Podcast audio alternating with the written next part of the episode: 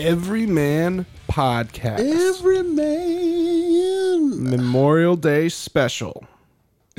How you doing, Daryl Campbell, my brother? Oh man, I'm just uh I'm blessed and highly favored, bro. I'm with my brother Jay. That's right. You know, we're doing every man stuff every man way every day. You know, so um I'm loving life right now, bro. I'm loving life too. Like I said, uh, you know, happy Memorial Day. At this point, you'll be hearing this after Memorial Day, so I hope that everyone had a safe and wonderful Memorial Day weekend. I hope you had some barbecues. Yeah, man. uh, you know, a couple of parties, maybe some cakes. I don't know. Whatever you did, I hope that you did it right. And I hope you did it with positivity and you had a great time. and you did it responsibly. That's right. Responsibility is one of the key tenets of the everyman lifestyle. I also hope you did it with Mountain Dew because that's what I'm doing right now. Well, the Everyman podcast is always fueled by the dew, and uh, we'll definitely be cracking a few cans as we uh, as we as we advance through our Memorial Day celebration here today. Um, so we're talked to Mr. Tank Johnson, former NFL defensive tackle for the Chicago Bears, Dallas Cowboys, and Cincinnati Bengals. Yeah, former teammate of mine, and he's just uh, a great man, a great individual, a great father, great dad. You know, um, and he uh, he dropped some knowledge on us, man. He really did. And uh, Tank is a guy that, for me as a fan, um, it's it's one of those moments I had to pinch myself while he's telling me stories about what it's like to tackle Ben Roethlisberger because how did I end up in this in this point you know at this point in my life to have these conversations and it makes me it makes me think about that and uh, ultimately you know we're on this cosmic uh, journey together in our canoe here. And uh, you know sometimes you get put on a path that you're not expecting. And the best thing to do is just appreciate it and be aware that you weren't expecting it. And be grateful for the opportunity. And uh, I certainly am. Uh, and and in this in this episode here you're going to hear Tank talk about life as a as a you know as a rookie coming in with expectations as a second round draft pick um, coming in with Hall of Famers like Brian Urlacher behind him. Being a an early contributor on one of the greatest defenses of all time statistically. I mean it's not even a it's not hyperbole. I mean that's that they are that Bears team that went to the Super Bowl, that is one of the best defensive units that have ever been assembled, and he was he was right there, a part of it. So you get to hear um, what that journey was like, and and what it was like when it was time to hang up the cleats. And I think he Absolutely. he really got got real with us, and really and really um, shed some light on that. So I think if you're if you're a fan of football, if you're a fan of the Bears or Bengals, or even if you if you're not, um, you get a real perspective on on what it's like to be uh, to be the everyman in the NFL, and uh, it was a great episode. It was an awesome episode. Um, also key in on just how unbelievably aware he is. Um, not only as, as as as my brother Jay alluded to with respect to being on the field, but just also as a person. You know what I mean? Is also as you know harboring that innocence um, as a fan from a young age to uh, you know even his words just you know saying that he's incredibly fortunate to be that fan and don an NFL uniform and and be a fan while he's playing the game am- am- amongst other giant toddlers like my my former self so um it, it was just awesome to be able to tap into that to hear that and I think um you know just as we are always riding that cosmic canoe of positivity um, with respect to the podcast, but for all of our listeners out there, I think you'll learn learn a thing or two. Absolutely. And uh, with that being said, Daryl Campbell, uh, let's throw it to our interview with Tank Johnson. Let's get it.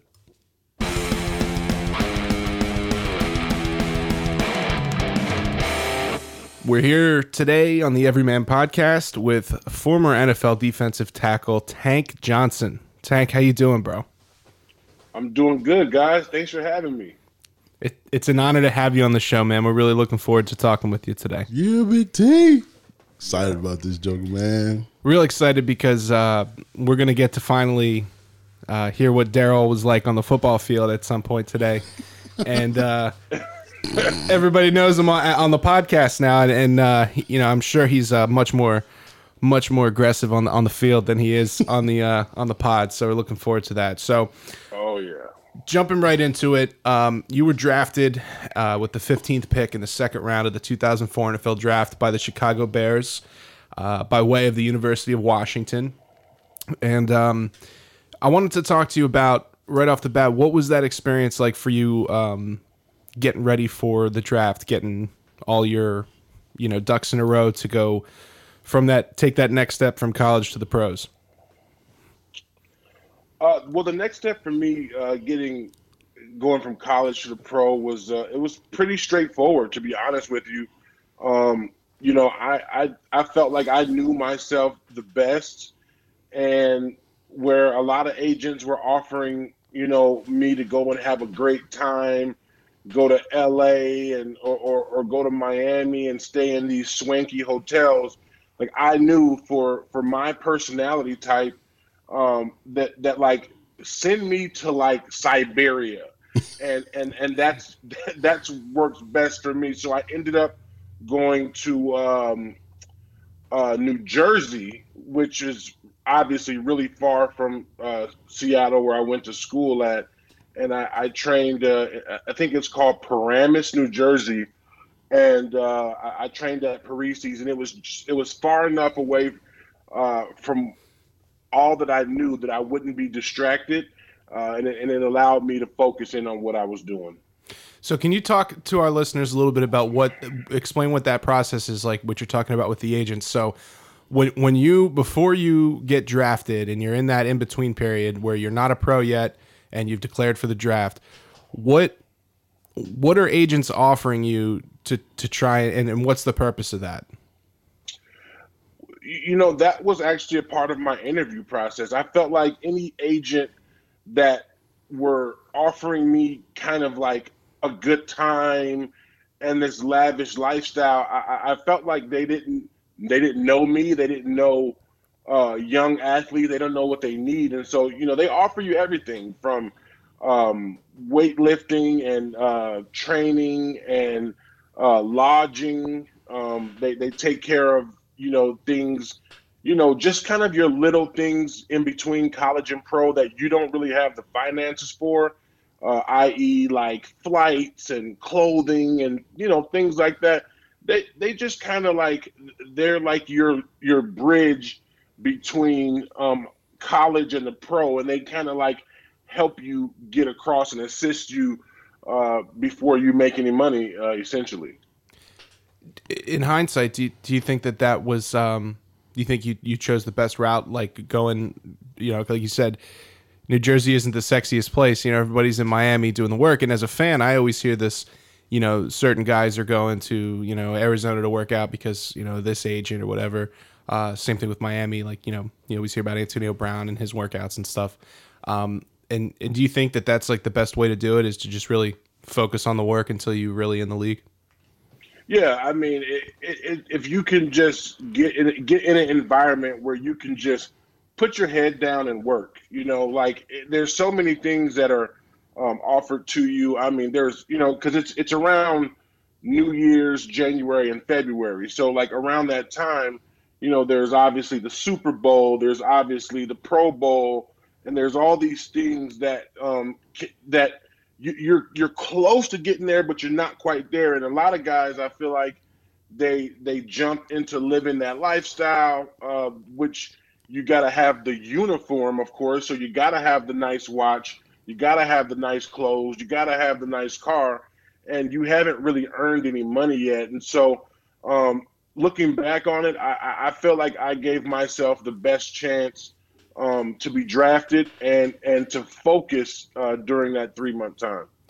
So I'd assume they're they're not just giving that money out for free. They're they're loaning that to you guys as part of what what comes what comes out of your your your first check. So like you're saying, you got guys that are spending all their money on how they look for the draft or you know that in between time before they even draw their first check. Yeah, it depends on how good you are. you know, um, for me, uh, a guy who was supposed to be, um, you know, mid to late first round, early second round, um, you know, they they bought. You know, I I think I bought some. You know, one purchase before the draft uh, was a car. um, which uh, you know I, I, felt like I deserved it, you know, and and I actually you know bought that for about fifty thousand dollars before the draft. Uh, but even signing for that was surreal because I had essentially um, already depleted my future checks, so it was like. It, it was it was kind of overwhelming, but it, it, it added just enough pressure for me to just keep my head down and working. Yeah, I always like to have a deadline like that too. It always helps me work. It's awesome, man. Gotta have those uh those hard goals for you. You know what I'm saying? Hundred percent, hundred percent.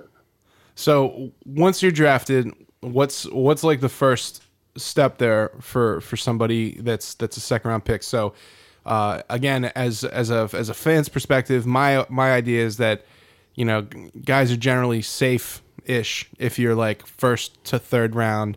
Um, and then those other guys are really kind of on the grind to make the team. So, did you feel like you were on the roster with the Bears when you got drafted, or do you feel like you were going to have to work? Um, I, I, mean, I, I knew that I was on the team because of the investment that they made in in, in me. Um, but just the environment that I went into, um, I knew I had to work we we you know we had a, a veteran led team with a bunch of guys who had been there and been successful. So, um, uh, I mean, I, I, as a second round pick, they you know they invested you know 1.3 million dollars in me off the bat. So I knew I wasn't going to get cut. But then again, if you go out there and stink up the place, you know you you you, you know you, you won't you won't be there very long. That's for sure. Yeah, you gotta once it's one thing to get there, but really staying there is the is the tough part, which is what I, you know, getting to know Daryl and uh, you know some of the other guests we've had on that have played in the league. That's that really seems to be the common thread. Yeah, I got I got to jump in on that one, one real quick second too, and just to speak on Tank and just uh, just for all the listeners that, and, and those out there. Yeah, he was a second round draft pick, but he came to work, you know, uh, like a lunch pail kid. He came to put in the work and, and do everything he possibly could to, you know, master his craft so a little Mount Dew in my throat right there. But gotta um, have the dew. For the most part, Tank came to work every day. I know even while I was there, watching him because I know that first year I had my my ACL was trying to come back from it. Um, watching him, watching Tommy, and and everything they did, unbelievable body control with these two cats. But um, for the most part, um, yeah, Tank came in ready to work and uh, put people down when he had to. So it, it, wasn't just one of those things where he came in like, "Hey, I'm safe just because I'm a second round pick." He came in like, "Hey, I came to earn my job." So yeah, definitely. Yeah, you always always want to come in humble and, and ready and ready to do the, the hard work. That's that's the way you get the, the most long term success. So you you mentioned coming into a veteran laden team and you had a lot of um, NFL experience on that coaching staff as well. So what what was it like coming in as a rookie and you've got you know Brian Urlacher, you know, who's at that point he's he's pretty much in his prime, and uh, you know he was just coming off Defensive Player of the Year. Yeah, I believe right. Yeah.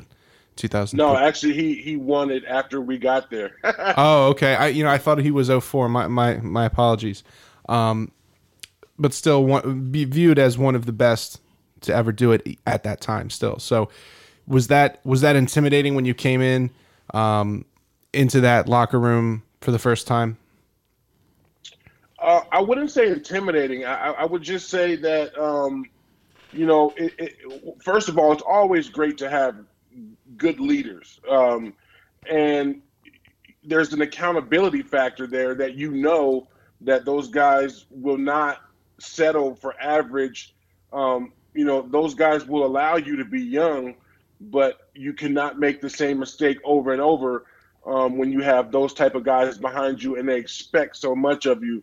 Um, so it, it, was just one of those. It was it was one of those situations where, um, as a young player, you didn't want to let those guys down, um, and you also wanted to um, showcase your talent um, going forward. Now, when you say that they they don't want to, to see that they, they hold you to a high standard, is that really what what the key is? You think to these successful teams and franchises because we talk a lot about what makes these certain franchises successful year over year, uh, you know, decade after decade, like the Bears, the Packers, the Steelers, the Giants, the Patriots, these teams that invest through the draft and then they have veterans to hold a standard. So do you think that that that's what was going on there? That they were just like, no, this is how we play Bears football, and that's why you were able to come in and, and really contribute, you know, on a squad that was one of the all time greats. Yeah, I mean, you know, I was just talking to a couple of my buddies about this. It's the culture that you go into. Um, you know, I, I had friends. Um, I won't say their names, but you know, they went to a culture that put them on a, a, a bad trajectory just because the the culture that they came into was kind of toxic. Um, you know, the veterans weren't really there to help the young guys out, and and I went to a culture that you know, wins or loss aside, you're going to respect the game. You're going to play the game the right way, and uh, you know you're going to you're going to fight until until the clock hits zero. And if you do that, you, are going to give yourself a chance. And that's kind of the belief that they put into us. Do Do you think that?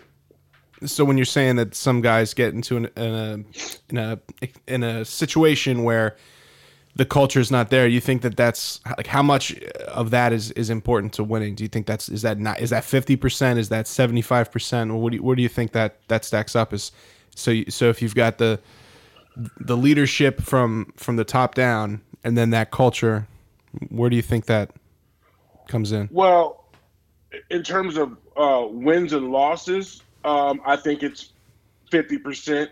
And in terms of prolonging your career, I say it's the other 50%.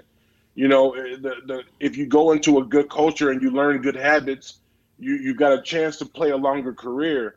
Um, and if you, and on the same side, if you go into a culture that practices the good habits, you know, you'll, you'll, you'll have a chance at winning. And I, and I always tell people during our Super Bowl run season, um, the football gods blessed us like no other. I mean, there was times where I would get a sack and I would knock the ball out of a guy's hand and it would literally, you know, bounce right between the other team's legs, you know, bounce the wrong way and all of a sudden the ball would just bounce right into our hands and I I really always felt like it's because we honored uh, the game the correct way and the football gods were making the ball bounce our way and um, you know, I remember when I played for the Cowboys, uh, we could never, you know, we could never get a ball to bounce our way.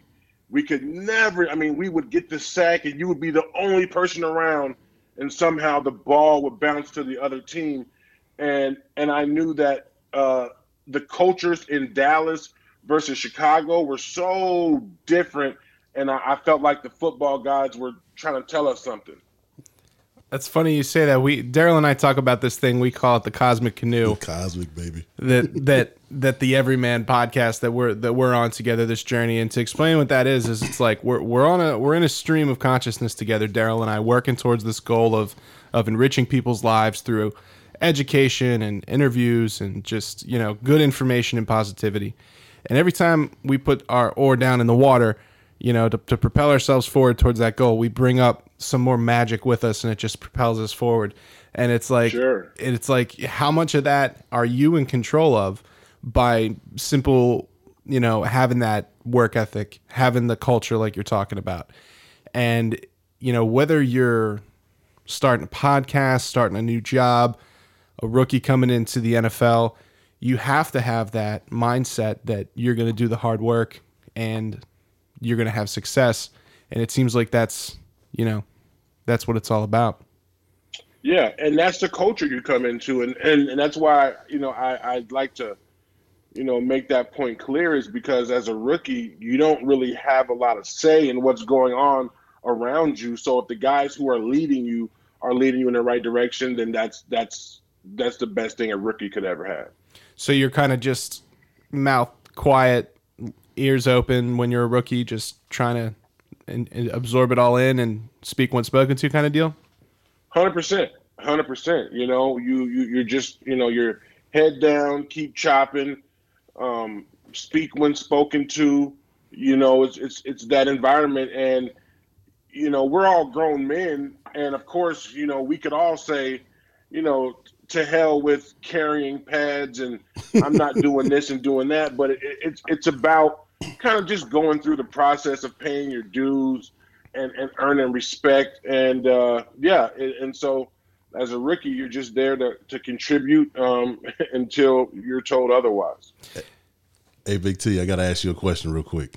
So what? What up? So what type of confidence do you have coming in as a rookie when you got somebody like Brian Urlacher behind you? You got Olin Kreutz across from you, making you better every day. You got you know, veterans. I know I know Flip Philip Daniels was there for a little bit. Um, Alex Brown right there. Ian Scott. You got uh, you know Tommy next to you. What type of confidence do you have knowing that coming into the right culture, going into their game, you know, game in and game game out with the skill set that you have? I mean, does it, it? It has to make you feel like you know what I can do just about anything I I, I want out here and, and still be successful.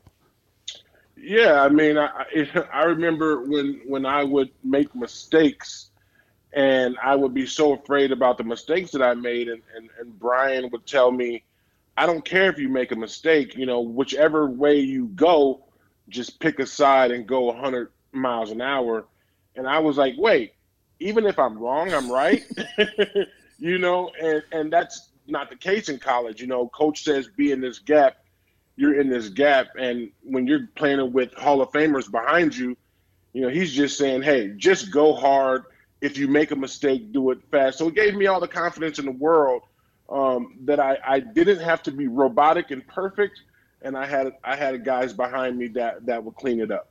So you could just play your game, and then and because you're if the system if the system works, you can play your game, and you'll have the desired outcome hundred percent. If you you just you know you do what you do, and it just allows room for growth.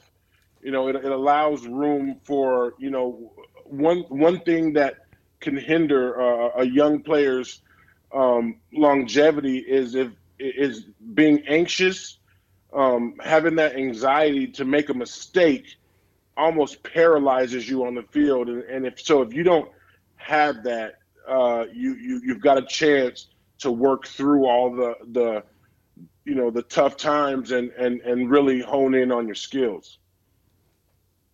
That's that's that's impressive. Um, I, I would imagine that the the transition from the college playbook to the NFL playbook, on top of the, you know, it's like when you come into any new job, there's like, oh well, we don't do that here because there's like unwritten rules that you just don't know that you sometimes you step in a pile of shit and you don't even know you didn't even know you were doing it.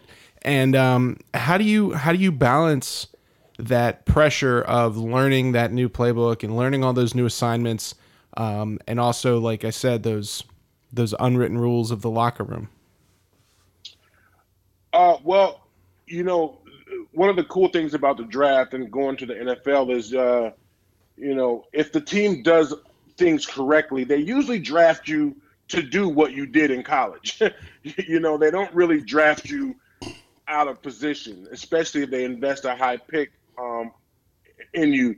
So for me, it was just uh, learning the same things called a different things, uh, called a different thing. And the only difference with the NFL is you will learn a blitz in April and they will call that shit in December and you will have to be like, uh, okay, you know, th- we did that in the summertime versus in college. Um, you you really practice what you're going to do that week. Um, and and in terms of the locker room culture, um, you know, that's just the that's the that's the fun part. That's what retired guys miss is that locker room environment. And so um, it's not necessarily a challenge adapting to the culture uh, because it's usually pretty straightforward. But um, you know, it's it's that part of the game that that really means most to guys once they step away. So that's a perfect opportunity for you to tell us a little bit about what what it was like as having Daryl Campbell as a uh, as a teammate because people have really gotten to know Daryl on the podcast um, and uh, you know as a as an interviewer as a professional um, as somebody who uh, you know loves Mountain Dew but uh, I I I'm curious to hear from some from somebody who was there uh, you know what he was like as a teammate and uh, football player. Uh, well, I tell you, you know, first things first is that you know anytime you get a guy, a group of guys that come out of Notre Dame, uh, you know they're going to be very intelligent guys. Um, they're going to be very layered men in terms of uh, you know football is not the only thing that they do. Um, and so you know that's one thing that playing in the NFL over years that I've learned about Notre Dame guys, and, and DC was no different. Um, DC, you you instantly knew that he was an intelligent guy, and, and there was more to him than just football. But you know, when he was on the field and he played the game, I tell you what, you know, everything that he did, um, he did it heavy-handed, and and um, and and you know, we got this term uh, that we say in football called friendly fire is when your own, when your when your own guy knocks the shit out of you. And, and DC's one of those guys that he's gonna knock you, him, and everybody out on the way to the ball. And that's the kind of you know he's just he's just you know all arms and, and, and, and and, and I, I, tell you what, to achieve his goal, there is nothing he won't do. Um, and, and, you know, in the in the process of that, if, he's extremely heavy-handed, it's like we go through a two-hour practice, and you know, you want to shake DC's hand in the locker room. It's like, damn, DC, man, we ain't. I got to get my wrist taped just to shake your hand, man. Like he just was heavy-handed.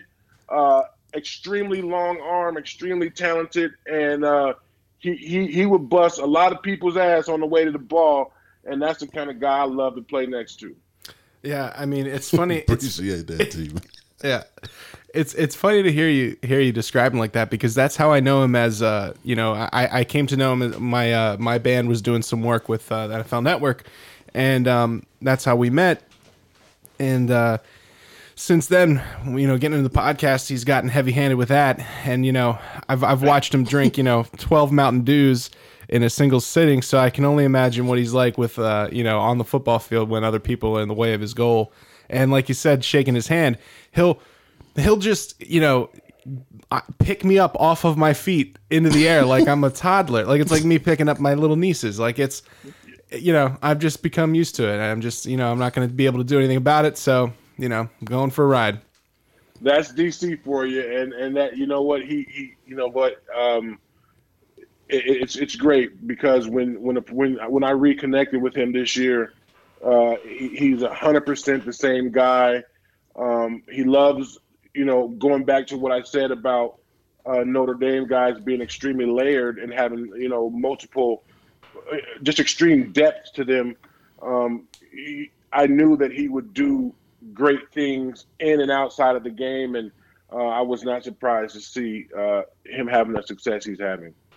Well, dude, that's yo. I tell you what, T. That's uh, that's almost like a perfect segue here, man. You know what I mean? Because brother Jay's talking about the football stuff. I'm talking about the stuff after football, and I think uh, one of the biggest things that I know, like even when we did connect, you know, on the uh, podcast there back in Tennessee, is that uh, you know the, when I saw you and when I heard, you know, that I'd be working with you, I, I got like, I don't know, man. I guess like my chest got huge. And I was like, yo, man, I am so proud of T, man. I'm so proud of Tank, man. Like, like hosting, doing what you do. I, I mean, I tell you what, what's what's the passion like for you now, man? What's what's the next thing? What's what keeps the motivation going after football? I know we connected and you're doing the stuff with the podcast, the Legends community.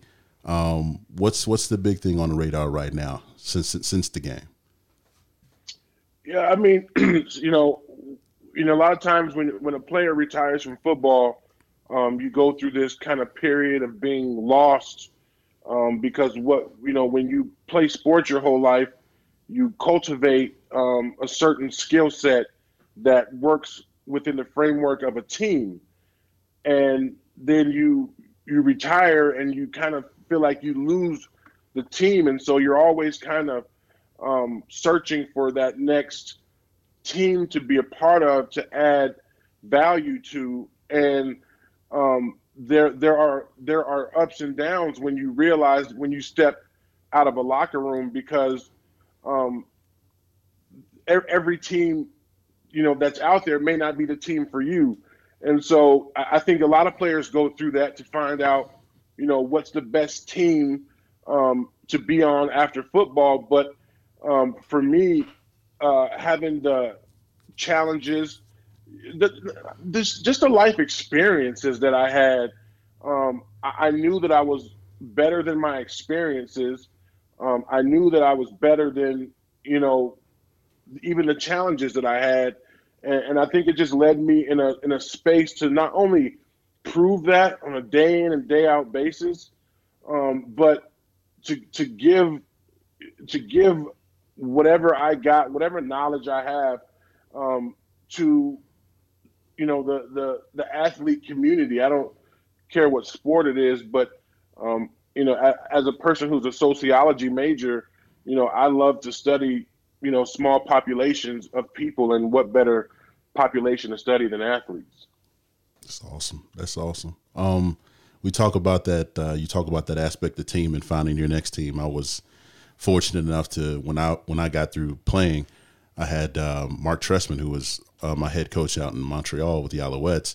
He had a best best friend in Greg Cosell at uh, NFL Films, and you know, just like UT, I didn't know what my next thing was that I you know wanted to do. Um, I knew that I was good with technology. I knew my major was computer science, but it's just like you say, when you've been doing football for the, the better portion of your life, what do you do when you don't do football? You know what I mean? So for me, just like you, what's the next team?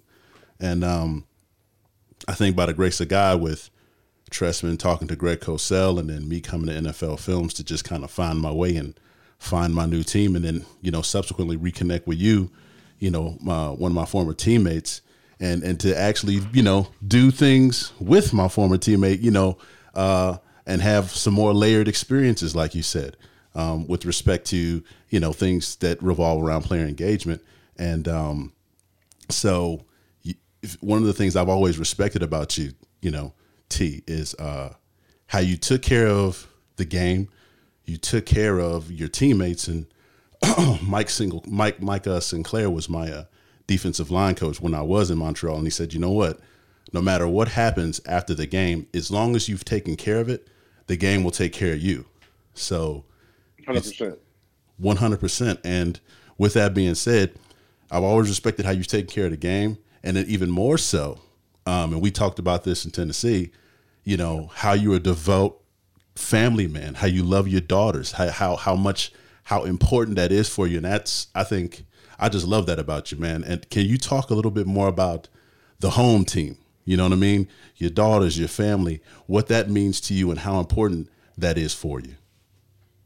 Yeah, I mean, you know, my, my family is my life, and um, you know, I, I, I just you know, for my situation, I've, I just always wanted um, to be there for my family, and and I remember um, during the NFL lockout um, of 2010, um, that was probably like the most prolonged period of time in the last eight years that I had to spend with my daughters and my wife, and it it it honestly kind of like it kind of scared me because you know usually you know you, it, it's a routine like you know you go through the season, you go through the off season, you spend time with your family, and then you repeat it. Um, but during the lockout, you know there was like nothing football related in the summer, so you got all that extra time with your family and I remember we were in Hawaii at my brother's wedding, and I looked at my daughters, and they were swimming, and I was just thinking about where did the last eight years go? like, where did it go? And I was like, it was at that moment that I knew that I was going to retire uh, fairly shortly after that, just because um, I don't have sons, I have daughters, and and that's uh, the challenge the good Lord has blessed me with is having daughters. And um, I knew that if nothing else, I wanted to be um, their support system, um, th- their confirmation that they were good, they were okay, and they were enough. And um, I, I, knew that I, I, didn't feel like while I was playing that I was able to put that in them, that validation. I wanted to be their validation, and I, I didn't feel like football allowed me enough time to to for them to trust me to be their validation. And so I knew that um, I just wanted to be home with them And I, I went back to training camp that year, but it was so funny because most times when that horn goes off at six in the morning, we're trained similar to the military to just jump up, mm-hmm. you know, wash your face and go. And every day that more every morning that horn would go off, I would just look at the ceiling and be like, "What the hell am I doing here?" You know. and I went through about two or three weeks of practice, and then I, or maybe two weeks of practice, and I finally, uh, right before the first preseason game, I was like, I don't think I really want to do this anymore. And I told my coach, and then that was it. And and that drive home uh, they released me of my contract, and um, I never knew what that moment would feel like when I was done with it. But that ride home was emotional. Uh, I, you know, I cried, I laughed, but I don't think I've been that happy in a very long time. I would imagine that you a game like the NFL where your life can change at any given moment, uh, at any given play. Um, I would think that it, if you realize that you don't want to do this anymore, that's just something where you can't even imagine going back out for another snap. Is that is that kind of accurate? Hundred percent. When when when you check out mentally, that's when the next snap you just don't want to do it. You know, I, I often um, I often say it's like being on the freeway with rollerblades. You, you know, it's yeah. like I should not be out here with these damn, you know, it's just like I should not be out here. So um, the second you know your mind's made up, um, I think that's the time you should walk away because you know if you if you're not all the way dialed in, bad things can happen. There was a there was a gentleman on the uh, I believe it was the Buffalo Bills last season that had had a similar experience during a game and I think the the media at first and the fans were all over him talking about letting his teammates down. And um, when I really started to think about it, I realized that if you see something out there in the field that, and, and especially as I get to know guys like yourself uh, and understand the human toll that it takes playing the game, why would you go back out after halftime if you feel like I'm done? You know, I, I it's not I because if your head's not in it, not only could you you get injured, but you could make a mistake and injure somebody else, and yeah. and their you know change their life as well. So, um, one of the things I like uh, th- that I really enjoy about this podcast is getting an opportunity to get that message from guys like yourself out to people directly from the source. You know, because when it's coming through, you know, talking heads, sometimes it gets colored with uh, with somebody else's opinion on it. Uh, so th- thank you for sharing that. That's really cool. Absolutely. Um, I actually have a few more uh, football questions here. I wanted to pepper through uh, rapid fire. Um, sure. What was um, the Super Bowl? What was that experience like? Because you you're out of your normal routine because one, you're you're not you're you're not going to your home stadium. You're traveling somewhere else. Um, there's that extra week in between, and then you have international press. You know, every every news media outlet from you know CNN all the way down to you know the National Enquirer, Telemundo, Telemundo. yeah, like I mean, you got you got you know Hungarian uh, cable TV there. Like, what's what is that like, and is it as stressful as they make it out to be and like how do you balance with family and friends and, and all that stuff? Could you just tell us what that whole process is like? Um it's you know it's almost like um how do i explain it? Um it's it's it, i would equate it to being like if you were ever to get a chance to be like behind the scenes at like the grammys right?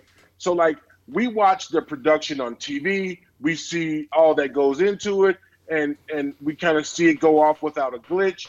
But imagine if you were backstage and you were watching the the handlers run around and tell the celebrities, you know, you got five seconds and be on this mark and do that. Like that's what it's like being in the Super Bowl because you're actually a part of the biggest show, the biggest sports game in the world, and you, you you're getting to see how it's made, and, and you're getting to see like from a behind the scenes standpoint, like what makes it so big.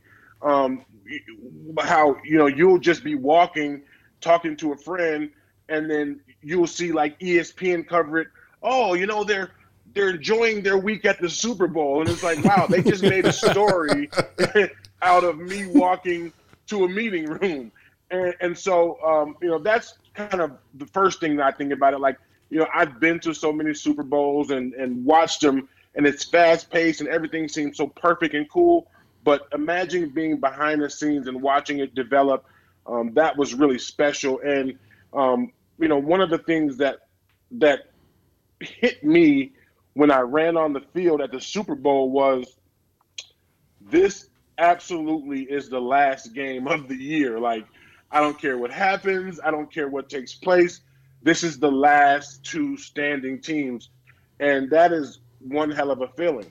And when you take that in and realize, like, no matter what, this is it. You know, this is the last game. And that's, that's a, that's a, a feeling like you don't get to feel that very often unless you're the Patriots. Yeah, uh, and, I, and I think even even for them, they uh, I, I hope they still have a little bit of that wonder. So you're so you're as a fan too, as somebody who grew up as a fan of football. You're like, wow, I'm a I'm a part of this, and I'm running out on the field. Like you're you, have a bit of that self awareness there. Hundred percent. You know the you know I don't think people understand. Um, one thing I think people should understand the most is that we're simply just fans athletes are fans. We're fans of each other. We're fans of the game. But everyone makes us out to be so cool. But as you see, as you see nowadays with the jersey swap between guys after the games and yeah. and in the NFL and the NBA, like we're nothing more than big kids that got a real chance to live out our dreams. But we're fans at our heart, and we we get just as giddy as a two year two year old little girl who's doing that. So yeah, that's awesome, and I and I I I think that translates and that comes through, and and that's what helps fans connect to athletes more is when they see that that you guys are fans just like just like we are, and that and that you you know you have the same appreciation uh, for for the franchises that we do, and which brings me to something else I wanted to talk to you about, which is um, rivalries. So I'm a I'm a huge Steelers fan. Uh, my, my family's from Pittsburgh, and um, you know, the Steelers. As a Steelers fan, that's kind of something that you you you inherit uh, from your family. And and the the Chicago Bears are another one of those franchises. And uh, Daryl sent me an awesome picture of you getting your hands all over Brett Favre. Yeah, buddy. And yeah. I'm I'm looking at that photo and I'm just thinking, you know, like one, man, like how did I you know, how did I end up in this position to be talking to you uh, about about this, you know, tackling Brett Favre? But what is it like? Like you said, now that I understand that you're you're just a big fan, uh, you you respect the game, you're a historian of the game. What's it like for you to be, you know, you got your hand in the dirt, you're doing something you've been doing since you're five, but when you look up, it's Brett Favre on the other side, and it's like, I mean, what's that? What is that like? And then what's it like? sacking him. And, and I mean, like, I mean, you, that's that's somebody who's like uh, one of the the few faces of the NFL like history. And and what's it like to be a, a part of that a moment of that? You know what? It's it's um, I, obviously I'm very privileged. I'm very thankful.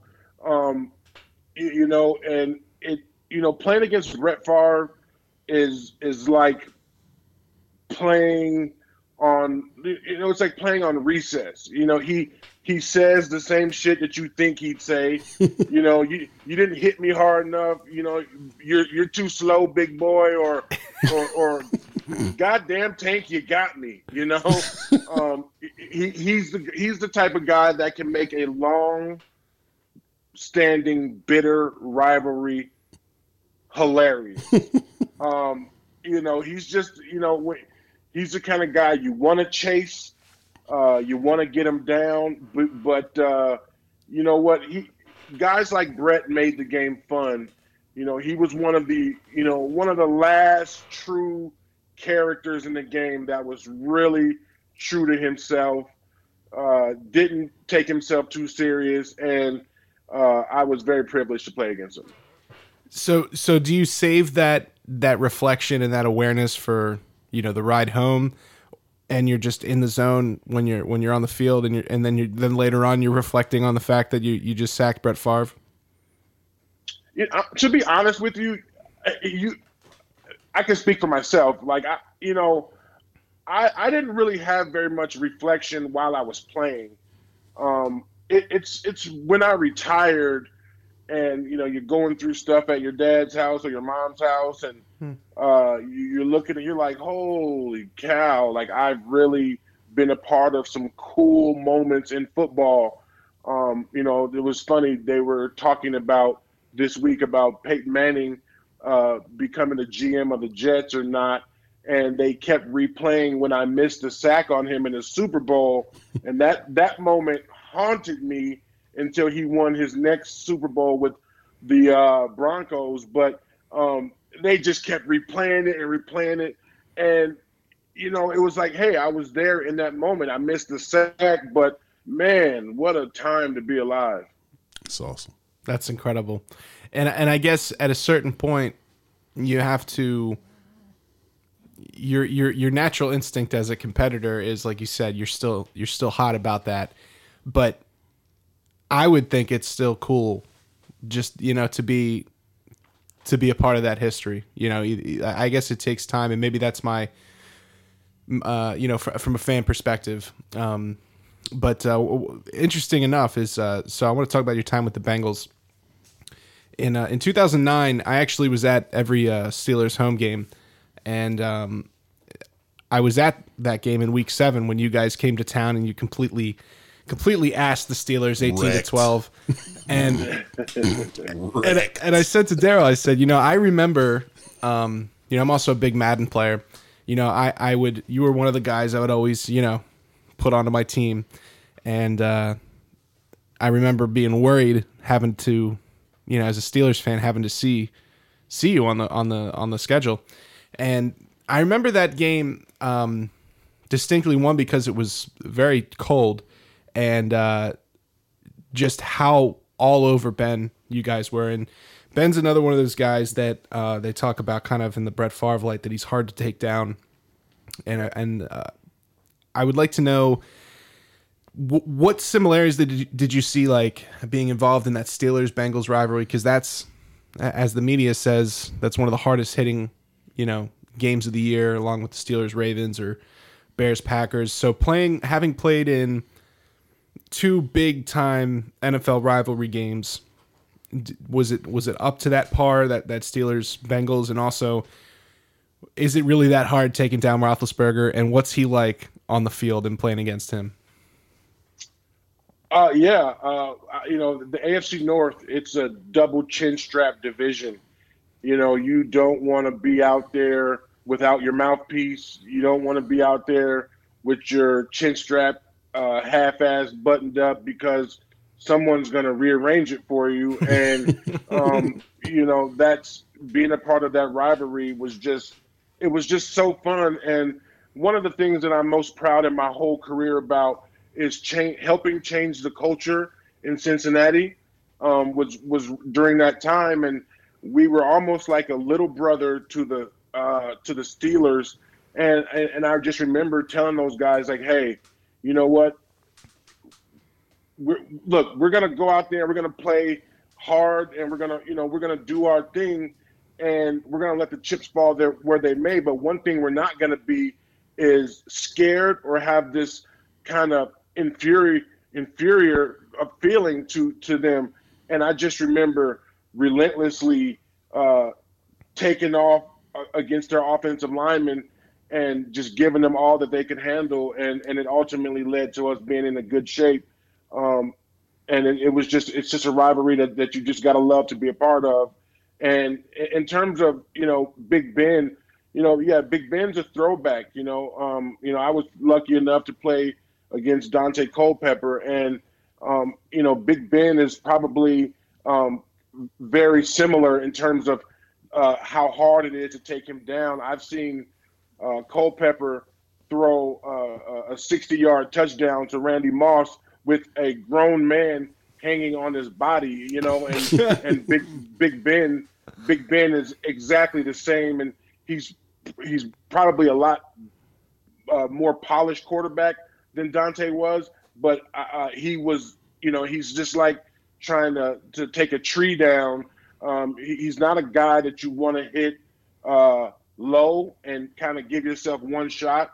Um, you want to actually try to get to him and wrap up his throwing arm first, and then kind of like uh, rugby tackle him to pull him down because uh, other than that, you if you give yourself one shot, Big Ben's gonna make you look foolish. Wow, Yeah. that's awesome. That's that's yeah. I, I, I wouldn't want to hit him low either, and that's that's funny you say that about Daunte Culpepper. He was he was one of my favorite guys to watch in the league uh, as well. I always I always loved. Uh, I always felt like he got a. It, it sucks how his how his career went. Uh, would have loved to seen him play play longer. Um, that those teams there, you know, the the Bengals and, and the the Ravens at that time, those were some really hard hitting personalities that you had in that in that division uh, on both sides of the ball. I mean, you had to worry about somebody like Hines Ward coming by and uh, breaking your jaw on a block at, during that period of time. So, um, but uh, another question I had for you was uh, being in the locker room with Ocho Cinco. Is he as uh, as fun a character as he seems? Yeah, yeah. Chad was Chad was a he's a great guy, uh, funny character, but you know I think um, where people sell sell Chad a little bit short is um, he's extremely extremely intelligent. You know, um, you know he's a guy from Miami, um, and and we were in a very small market, and if Chad played in uh, New York or Chicago, I mean he he'd have so many opportunities off the field that it, it, it would it would rival football in terms of the time. Yep. Um, and so he created um, a, a, media market for himself. Um, he created a um, he created a revenue stream for himself, and and that's you know there's a lot to be said about um, his his smarts. And you know what, um, football has a ton of different characters and personalities, and it's it's all about whatever you have to do to motivate yourself. And as a receiver, um, you got to be the the most ultimate confident person there is and I never had a problem with that. And so, uh, yeah, Ocho Cinco was uh, one of a kind, very special guy. Yeah, and to tack on to that, I, I'm always um, I, I, like to I love HBO Hard Knocks. You know, everybody loves those shows, and uh, I'll never forget watching him on there going into a mall and going to Claire's. Do you remember this, Daryl? And he goes into Claire's and he's like, "No, come on! You think these things I'm wearing on the field are real diamonds? Get out of here! Come on, these are thirty bucks."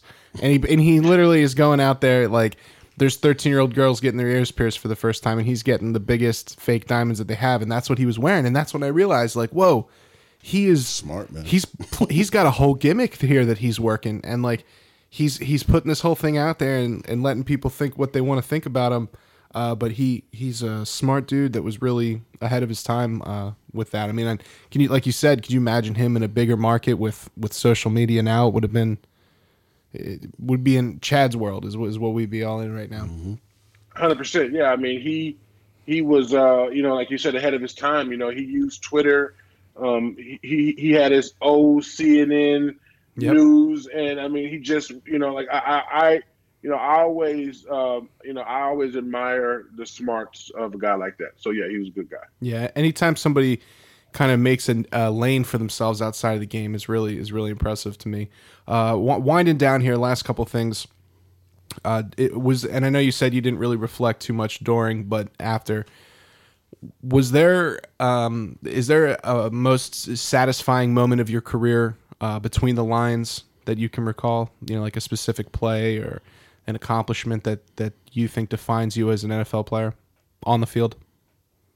Um, I don't think one define. I don't think I've had like a defining moment on the field. I know that uh, early in my career, you know, I had two sacks against the Ravens um, at home uh, in Chicago. Um, hell of a feeling to, you know, make those crazy Chicago fans just go nuts and, and to literally have them on a string. Uh, you know, you, you're telling them, let's go, and they're going crazy. So to you kind of feel like um, you're you're an um, conductor of an orchestra for that one moment, and uh, it's a great feeling. That's awesome. I got to imagine that, that the stadium is like shaking down on the field when you've got you know seventy five thousand insane people that have been drinking since nine a.m. that are uh, enjoying that second sack. Exactly, like you know, game closing sack. You know, you're watching just people out there shit face. You just can't wait to get with them and get shit face yourself. And it's just a great. It's it's a great feeling to run off that field and people are seeing your name on the on the big Tron. That's that's a great feeling. Incredible. Big T, uh, this will probably be the last one here, man. Uh, question for you: Knowing everything you know now, all the uh, all the moments, your entire career, all the things that you're doing now, what would you say to young men, young athletes that uh, have aspirations for the league or just aspirations for uh, something better? What would you say to them to encourage them, motivate them, you know, um, kind of project them forward, if you will? You know, I, I you know the one thing that I always uh, love to tell people is to um, set short and long term goals, and that is probably the most satisfying feeling that you'll have uh, in your life is when you watch yourself um, accomplish a goal. You know, I don't care what whatever it is and you know the way that you can really hold yourself accountable is to is to be a goal setting person and and so uh, you know any person striving for something um, I, I, would just tell them to sh- set short and long term goals and and and watch um, how happy it makes you when you accomplish those goals that's awesome that's awesome i think it was a one quote that said you know um, especially piggybacking off of that is goals are dreams with a deadline. So I love how you think, Big T, and I appreciate you being yeah. on the show, man. Thanks for having me, guys. I, you know, obviously I was looking forward to it, and uh, you know, hope uh, hope it comes out good. Yeah, Tank, this has been a wonderful, wonderful conversation with you, and uh, thanks for giving us an insight on, onto what Daryl was like on the field, and and really that I mean, you gave us a soup to nuts, you know, first person perspective on everything from getting ready for the draft to playing in the Super Bowl. And uh, can't thank you enough. So we wish you the best, and uh, we hope to have you on again in the future. And uh, thank you for joining us, Tank. Yeah, thanks, guys.